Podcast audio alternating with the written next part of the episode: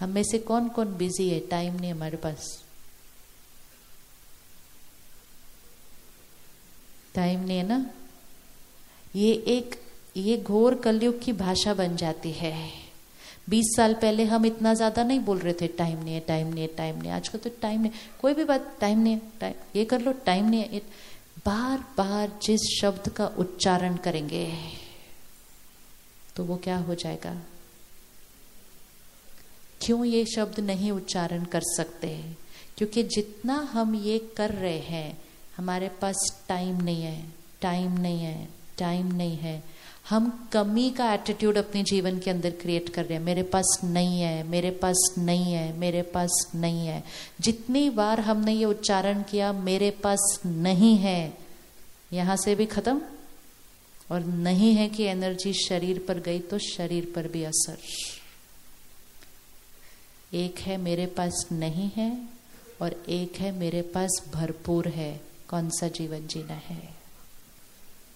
कमी और भरपूर अमाउंट पर डिपेंड नहीं करती है। कुछ लोगों के पास बहुत धन होता है। कहते हैं, कम है कम है, इतने में नहीं होगा। कुछ लोगों के पास थोड़ा सा होता है। कहते हैं, और चाहिए नहीं, भरपूर। और क्या करना है? भरपूर है। तो भरपूर और कम अमाउंट पे नहीं डिपेंड होता। भरपूर और कम कहाँ डिपेंड हो रहा है?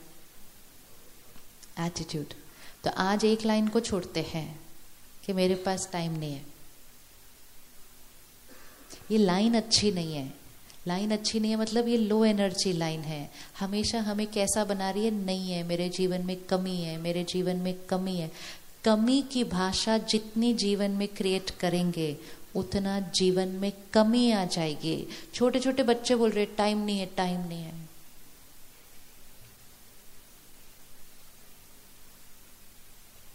आज से हम लाइन को चेंज करते हैं।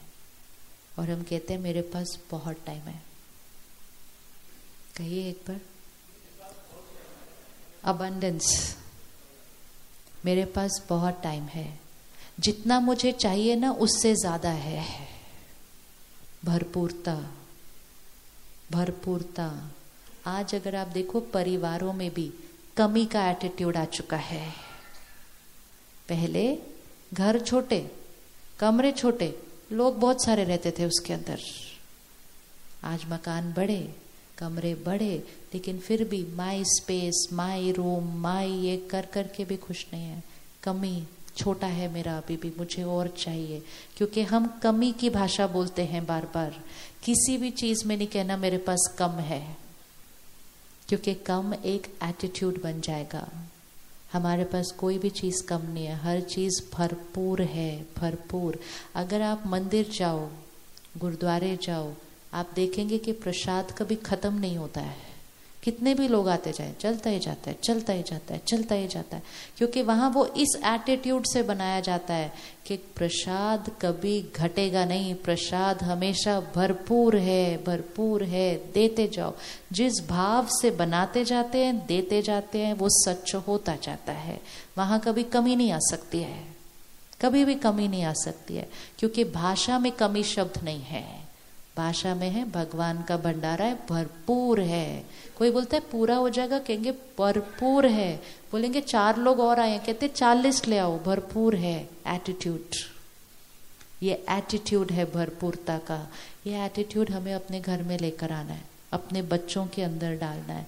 तो इसलिए कोई भी चीज़ के लिए नहीं बोलना कमी है, नहीं तो फिर हम इस साइड पे चले जाते हैं। घंटे उतने ही है सबके पास। कुछ लोग घर पे हैं रिटायर्ड हैं, अपना रोल रिस्पॉन्सिबिलिटी ज़्यादा नहीं है, फिर भी कहते हैं हम बहुत बिज़ी हैं।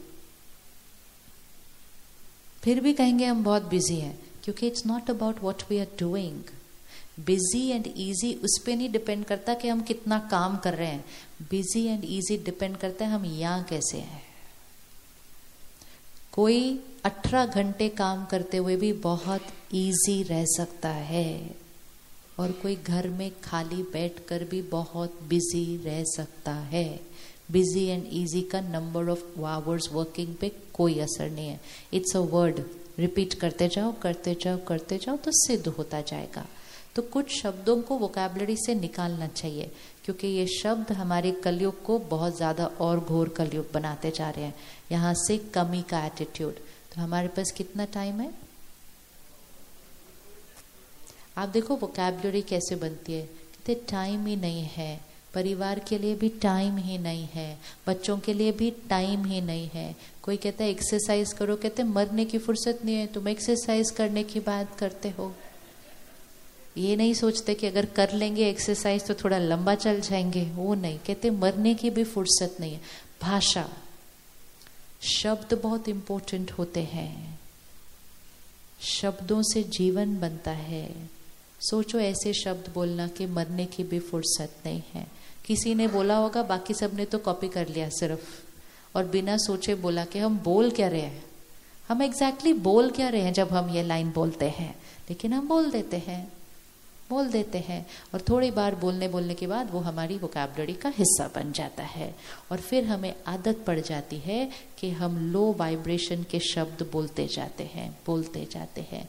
तो जीवन में भरपूरता अबंडेंस शिकायत करने के संस्कार को खत्म करें।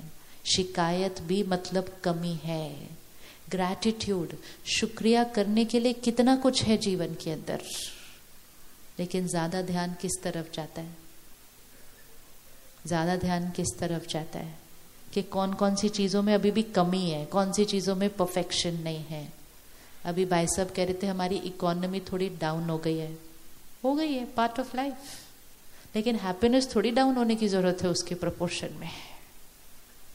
हैप्पीनेस और इकोनॉमी का कोई कनेक्शन हैप्पीनेस और इकोनॉमी का कनेक्शन है? है? अच्छा कैसे? हाँ? परिस्थितियाँ ऊपर नीचे हो सकती हैं। धन में ऊपर नीचे हो सकता है चैलेंजेस बहुत सारे आ सकते हैं। खुशी कहाँ है? खुशी कहाँ है?